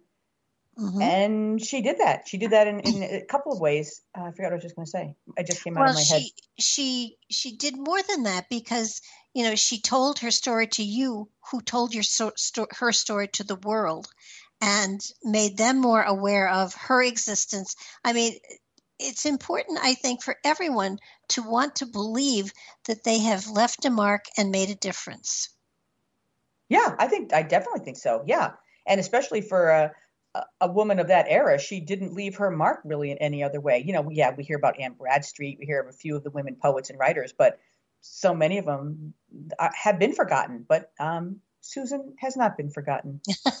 well, I, from from what from what I you know from from what you told the story and from the story seemed to be that that you know she really was um, it was not a marriage of love that she had these children many have died that that it was a harsh life. It was not luxurious and I, I don't think anybody in colonial times here had a luxurious life no, I, just, I think towards the end of the colonial period, perhaps the wealthy people, but no, but the ones early on, no, absolutely not. And especially not people who lived on a farm, which is what our situation or her situation was. Yeah. Yes. Now, now, I when I was there, I saw a lot of fireplaces. Yes. And and it it it, it almost feels as though there was almost one in every room. Uh, yes, there is, and we just discovered um, another chimney at the top of our upstairs stairs. And like I said, we look behind a wall and we know now there's a, a fireplace behind our son Mick's bedroom wall. And we're going to be taking, as soon as winter comes, we're going to work on that and discover that one too. So yeah, but as, but still, you know, I read about, you know, we've all seen Dr. Zhivago where the, the ink froze in the ink wells, but that wasn't happening just in Siberia. That was happening here in Connecticut. It was, it was a terrible, terrible existence. Um, houses burned 50, 15 to 20 cords of wood for, per fireplace. So like in our fire in our house now, we know for sure that there were three fireplaces. So that would have been 60 cords of wood, you know, without chainsaws, without log splitters, without the winter clothes that we have today. It was just and still your house was freezing cold. So it was a terrible, terrible existence. Terrible. And forget, you know, can you imagine what the summer was like in with the clothes that they wore? Like it was terrible. Well, and the cool thing is in, in most of these houses, uh, in in that time frame, they didn't have closets; they had pegs on the wall because you didn't have, you know. Yeah, I think, as a matter of fact, I think Laura told me that Susan had three dresses. I think that's what she. I think, matter of fact, she said that she had three dresses. Yeah, that was it. That was it. Yep. And and actually, here at Connecticut, um, you had to go to church every Sunday. Mm-hmm. Yes, you did. And and it wasn't it wasn't like you have to go or you're or you're um, excommunicated. It's you had to go, or you wouldn't get the support of the community. Right, and without the support of the community, yeah, you were you were pretty much sunk. Right, but then even in you know women were not. I'm talking early on in the colonial era. Women were not allowed to speak without the permission of their husband or their father. And same thing even in church, they were not allowed to speak. They could they even with the with singing, they were just were they were not allowed to. No, it was women had a pretty crummy life. They really did. Oh, oh, oh speaking of that, explain to them what happened to a wife who gossiped. Oh, a wife who gossiped wore something called a gossip's bridle or a brank. And what it was, it was an iron cage that was put over the head of women and it was closed shut. And then they all had a ring either around the front, you know, kind of like a, a, a bull has a ring on its nose. Mm-hmm. And your husband was supposed to lead you through town with a chain hooked up to this gossip's bridle. And the good Christian townspeople were encouraged to throw things at the woman who was the gossip, including human excrement. So, yep, that was, of course, that was not going, that was, I always explain in my talks, the colonial era um, is a big, long time. That was not happening in 1781 towards the end. But yeah, that was, yep, gossip's bridle. I'm sure it was a thing invented by a man, and I'm sure the man invented, decided that you were the gossip. Ah, I, you know, if if I was married, I don't believe my husband would have lived long if he tried to pull any of that on me. I mean, I, yeah, you kind of sound that way. I think you're right. Yes. yeah, no, I I can think of many ways of getting even, but uh, yeah. um, but but it just it to me, Susan had um, such a harsh life, and and you know, there's a, you wonder happiness you know we we spoke about it before is is truly relative. Just happy you get through the day. Mm-hmm. um, yes. and and when you stop and think about the fact that that the houses the floors were all wood mm-hmm. and and they had to be swept constantly and scrubbed with lye yeah. mm-hmm. um, you had to make your own soap. You had to make you know you had to make everything. urine, human urine. Yep. Right. Charming. Yes. Yes. Urine and lye or just urine urine is what actually made the lye. It was urine, I believe it was urine and ashes, which is what somehow that all turned into lye. But yeah, yep, pretty bad, don't you think? Rather go with lye. Yeah. Um, but but and and in the wintertime there was no way to hang laundry outside and no. you had to, they boiled the clothes mm-hmm. in, yes. in a pot and and just hung them up and it's it's it's stop and think you know if you had to wear the same three dresses mm-hmm. constantly, especially all winter long, chances are you weren't going to wash it. I mean, having pigs in the house would be nothing to compare to what the humans smelled like, I would think. Right. And that was when I started doing my research.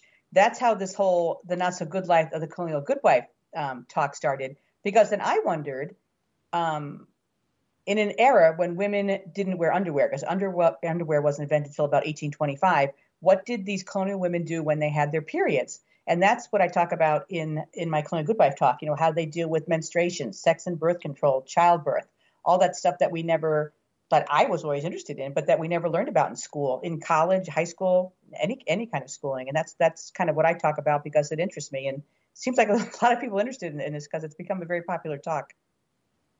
Okay, so birth control. Now I know what we do today, mm-hmm. but and and I can think of only one way to have birth control, and that's not to have sex, but but there was no TV, no books, and and very and no radio and no electricity. Mm-hmm. So there's very little else to do. So how right. did they? How did they?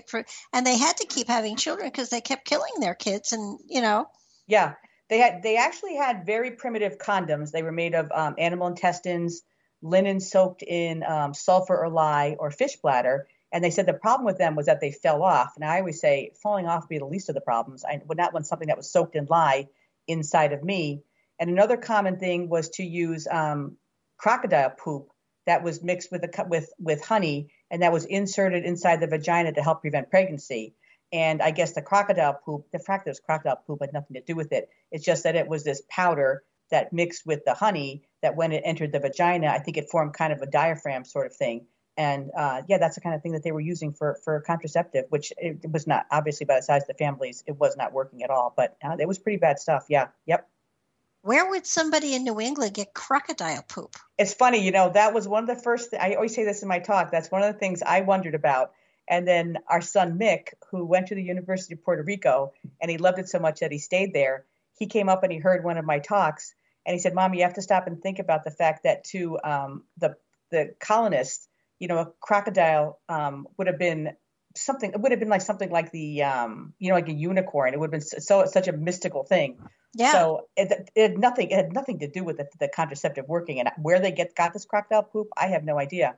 And another thing that I thought was really interesting, one of the most interesting things I researched was we all, especially in Connecticut, we all know about Queen Anne's lace, which is actually mm-hmm. wild carrot.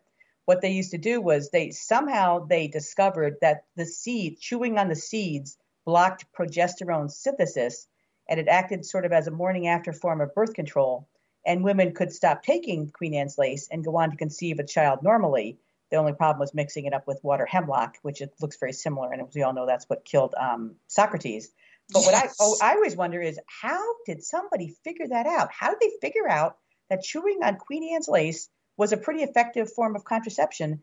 And I, I think I've said it 25 times already that Eris is an herbalist, and she went to a big women's herbal conference last summer up in Vermont, and there was a whole workshop on women today using Queen Anne's lace seeds as a contraceptive. So it's something I, I kind of like the whole idea of things going full circle. And I just think it's kind of interesting that colonial women did that. And, you know, we're doing that again today. So I find it interesting. I well, find I a lot also, of things interesting. I, I, I'm also fascinated with the fact that if Queen Anne's lace is a great contraceptive, it, it puts big pharma out of out of business on, on in in a major major market. You're my and, kind of woman. Yeah, very good. Yep, I totally agree with you. Yes, yes. Yeah, I wonder if we get volunteers to test that one out. How about you? um, yeah, I'm way beyond childbearing here. it wouldn't prove anything, but if it does anything for hot flashes, I'd be willing to try it. Oh, Eris could give private some for that, Raiders. She could. She could. Yep. And you know, you've mentioned Eris a number of times. She mm-hmm. is. Um, she does Reiki, and she does um, a lot of stuff. And what is the new website that you guys have up, just to make sure we get it out there? GroundedGoodWife.com. What that's all about is I am the colonial good wife. Eris owns Grounded Holistic Wellness. We, on our own, we both you know taught a lot of classes. Eris would always come with me when I taught my classes. I always went with Eris when she taught hers. And then one night we realized this is kind of dopey. Why don't we start teaching some classes together? So as the Grounded Good Wife, we teach a bunch of historic medicinal workshops. A lot of them here at our 1770 farmhouse, and a lot of them out and about. You know, we teach things like um, making elderberry syrup, herbal sleep pillows, um, fire cider, all different things like that. So together now we are the Grounded Good Wife, groundedgoodwife.com well, I, I have to tell you, I, I, I do elixir from you, um, yeah. for, from lemon mint, mm-hmm. and um, so if you look into some of the, the, the the natural remedies that they had back there, some of them, yes, were very effective. They were. They really were. Yeah, absolutely. Yes, yes. Others were just damn right stupid. A lot of it was. Um, a lot of the colonists resorted to um, like magic and spells and they didn't see any any kind of conflict with that with the church however the church was not wild about any of that stuff so there were a lot of magic and spells but there were a lot of really valid um, herbal remedies that really truly did work and are still used today yes well look at digitalis right. I mean, that, yeah, that's, that, that's that's out there, and, and that is used in science today for a lot of stuff. Yeah. So so um, some of the stuff that, but but you do there weren't any scientists around then. It was just sort of, um, you know, uh, darn, you know, dumb luck. Um, a Vermont farmer found that um, two tablespoons of, of apple cider vinegar um, works miracles for arthritis. Yep.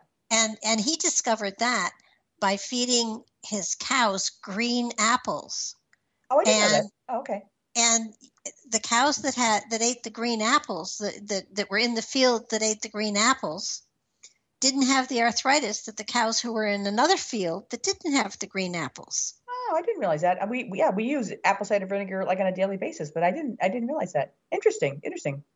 Uh, that's an old family recipe that's come down through my family. My family's been here in this country since the early 1600s. Yeah, you mentioned that. That's cool that you have that kind of background. That's great. Yeah yeah, well, you know, the apple cider vinegar doesn't appeal to me much, but but for those with arthritis, my mother used to always two tablespoons with water or in her juice or mm-hmm. any way you can get it down. If you get two tablespoons of apple cider vinegar in you every day, yeah. Um, you're it, it helps to diminish inflammation and that's all arthritis actually is yeah all kinds of things same thing jim takes a shot glass of it every morning sometimes i hear him in there gagging in the bathroom but yeah. yeah. it's it's funny. We had something in Bridgewater, not Bridgewater, Woodbury, just the other day called Meander Down Main Street, and Eris and I gave out samples of elderberry syrup and fire cider. And I prefaced it with, I can't stand the way this stuff tastes, but I take it every day.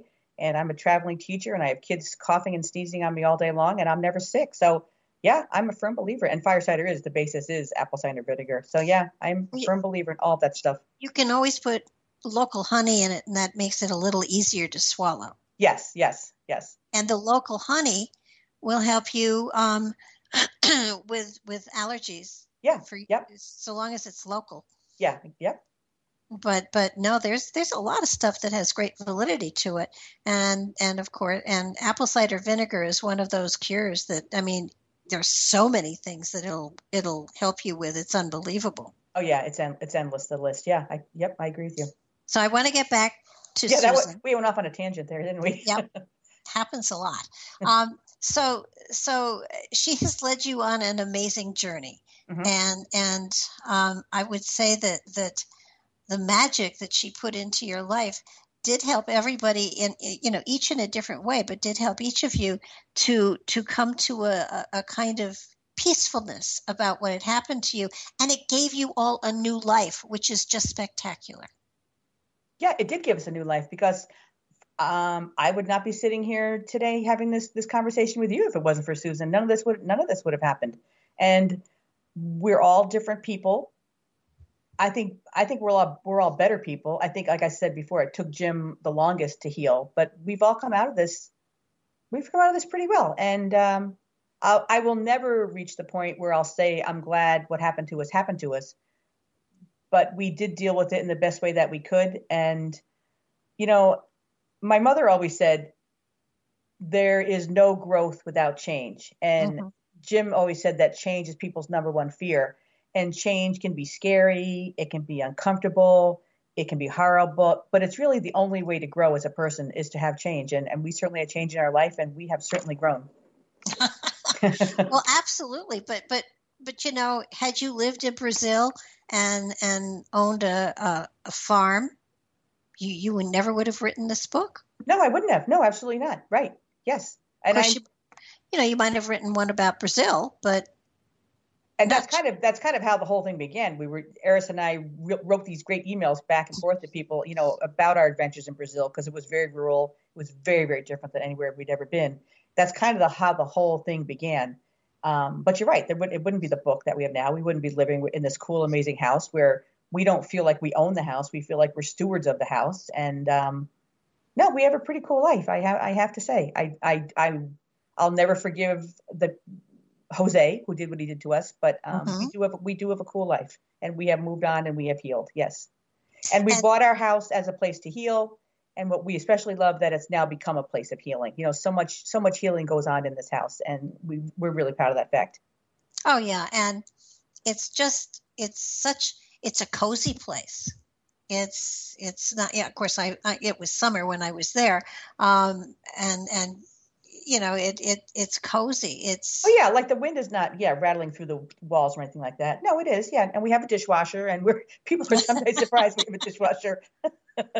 but you don't pump it and bring it in and, and wash the dishes no, that? people are very. And it's funny. We have a very old um, stove from the 1890s, and when people come to the house, they say, "Oh, is that a functioning stove?"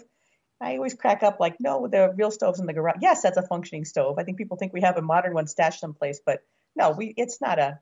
Yeah, yeah, it, it's it's an old house, but we we're not living here like like martyrs. No. you have indoor plumbing. yes, yes, we do. Yeah. Well, that's so exciting, and it it's you know her story is such and, and i'm not going to spoil the ending because it is such a great ending. It's the kind of ending that um, this this book would make a great movie.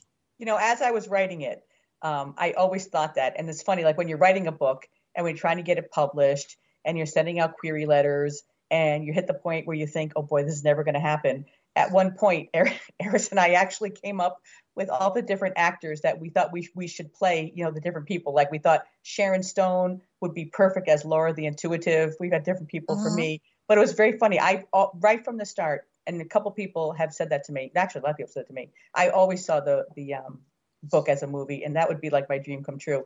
You know, you of course you've read The Secret, and with the secret, you're supposed to have one of those outside the box things that would be so incredible that if it happened, you know, you'd be sure that um, you believe in the whole idea of, um, um, you know, sending things out to the universe.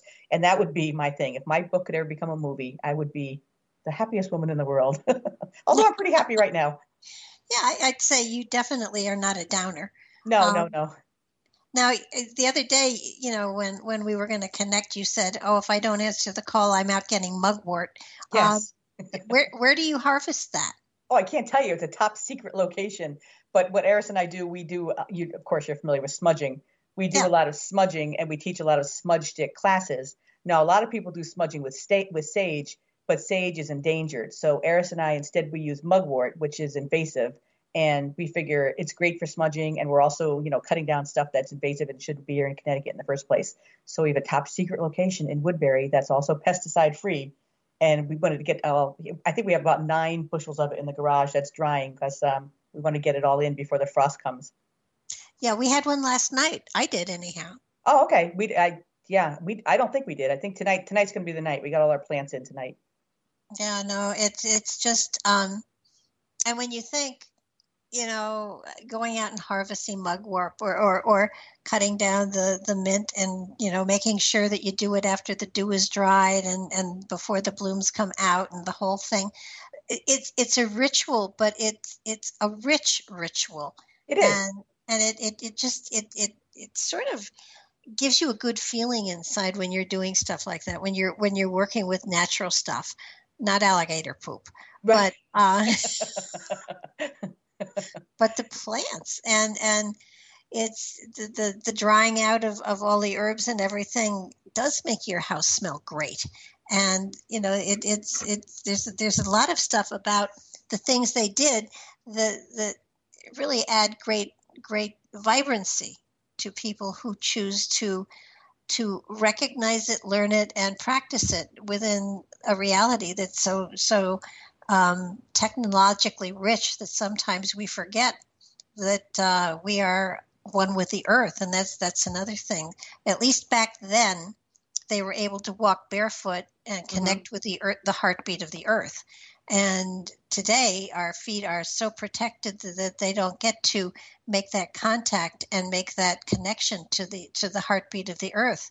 Um, Indians had lower blood pressure and they were healthier because they were walking barefoot on the earth and they were one with the earth, and therefore the, there was a greater sense of health to them. And today we've isolated ourselves so much the, from the natural that that our bodies just don't get that, that sustenance, and because of that, we're we're more open to infections and all sorts of stuff. Absolutely, because I, you know, I mentioned that I'm a hands-on science teacher, and I won't say where I was, but I taught a hands-on science class at a um, uh, daycare recently, and I couldn't believe it. Um, Eris was with me, my daughter. And when we went outside, the kids were playing not only on plastic grass, but they were playing on plastic dirt. And I thought, what what have we come to that kids are playing on plastic grass, you know, kind of like Afro, AstroTurf uh-huh. and, and and plastic dirt. And uh, in the same vein, you know that we have chickens at our house, and pr- we primarily have the chickens to eat ticks so that we don't get Lyme disease. And of course, the chickens lay eggs. But we've had people actually say to us, "Aren't you afraid to eat your the eggs from your chickens?" And like, afraid to eat them? We like we're like crazy about these eggs. They're free range eggs, and we know exactly what our chickens are eating. But people, you know, for some reason, people have it in their heads that eggs from the grocery store are safer and better for you. And like, what does it happen when kids are playing on plastic dirt and people are afraid to eat eggs from their own chickens? Like, what what in the world's going on? You know, it's like it's like nuts. Well, your story absolutely spans the centuries. And um, I, I really, the name of the book is Acquiescence. I, I strongly, strongly urge people to, to get it and read it because it's a fascinating story. And I have intentionally not gone into the really good stuff because um, it would kind of blow it, yes.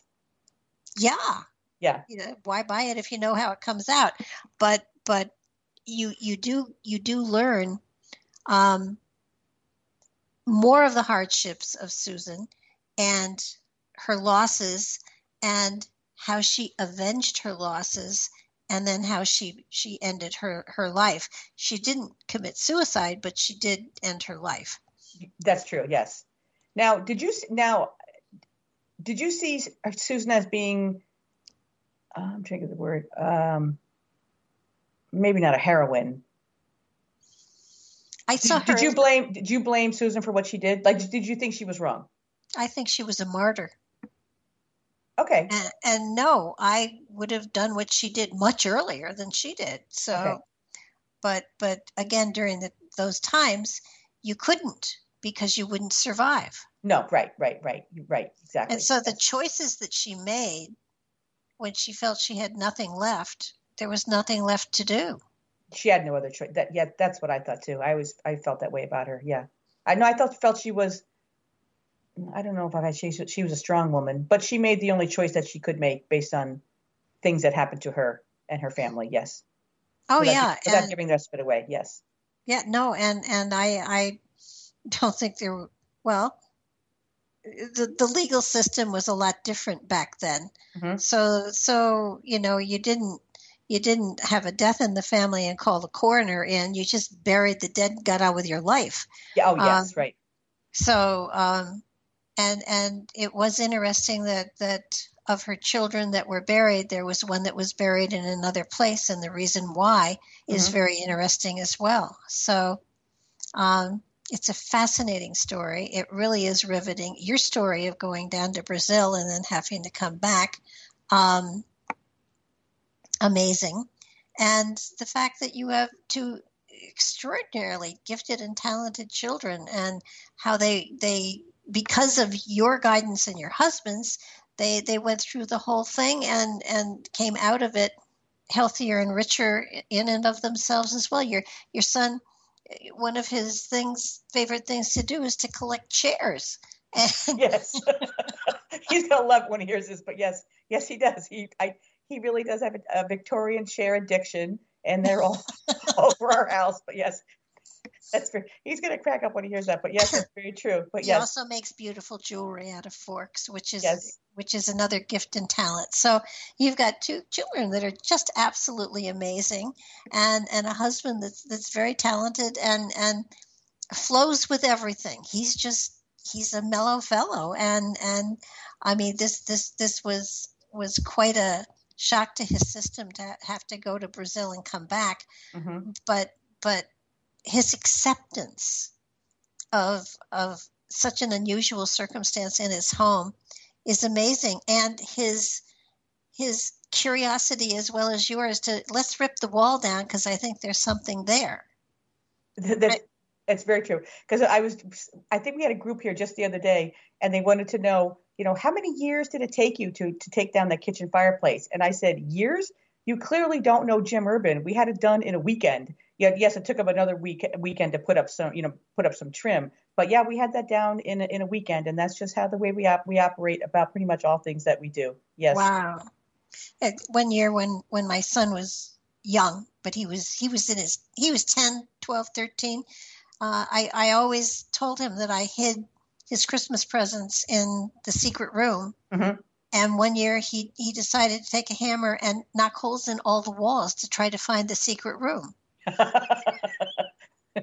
We had one heck of a plaster job that we had to do. And, and at one point at one point he had knocked a hole under a window. I said use your head john. That's an outside wall and it's under a window. Where is the room? He said it's a secret i had to give up and tell him where the room was because i was afraid he was going to destroy the house. Yeah.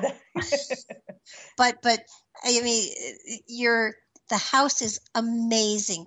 Please people go and look at the website and check the house out because it is phenomenal. And once you've seen the house and read the book you're in the story. There's Yeah, no people- there's no way out. It's funny because we have some people see the house first and then read the book, but people say it's better if you read the book read the book first and then come and see the house because they can kind of visualize it. But yeah, yeah, that would that would be my suggestion and we'd love but- to have you come. Yes.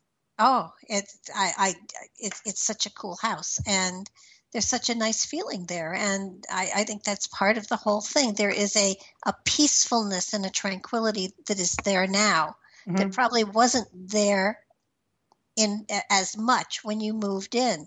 But the more you got to know her, and the more she accepted you, the more the house became yours. I think that's I think that's very true because in the beginning I I didn't feel like it was our it was our house. And um yeah you're right. It took about a year for that to happen. And uh yeah you're very you're very astute. You're absolutely right. Yes yes. Well thank you. No you're making me realize things that I didn't even realize. But um yeah you're right. Now this, this conversation's given me given me a lot to think about. Things that I didn't realize that went on. Yeah they did go on. You're right. And I I didn't realize it. Yeah. Well, it's it's your story is amazing. Susan was amazing, and you are because um, I think that you're going to be educating a lot of people not only to the fact that a haunting can be a very peaceful, beautiful experience. And yeah, the, I think the word you're right. The word haunting uh, because I never use I never know whether to use I never say ghost because to me that just seems like a negative. Okay, got to thank you. Oh, okay. And and I will send you the MP3. And thank you for such a great two hours. Oh, thank you so much for having me, Barbara. I loved it. Thank you very much. It went it flew by. It did. Good night now.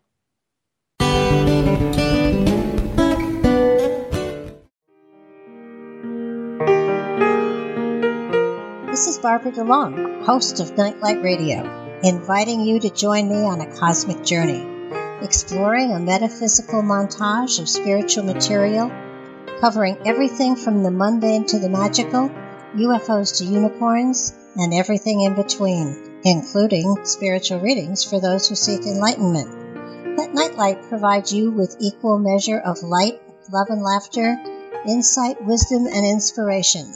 Monday nights, 10 to 12 p.m. Eastern, right here on Studio B, Revolution Radio, at freedomslips.com.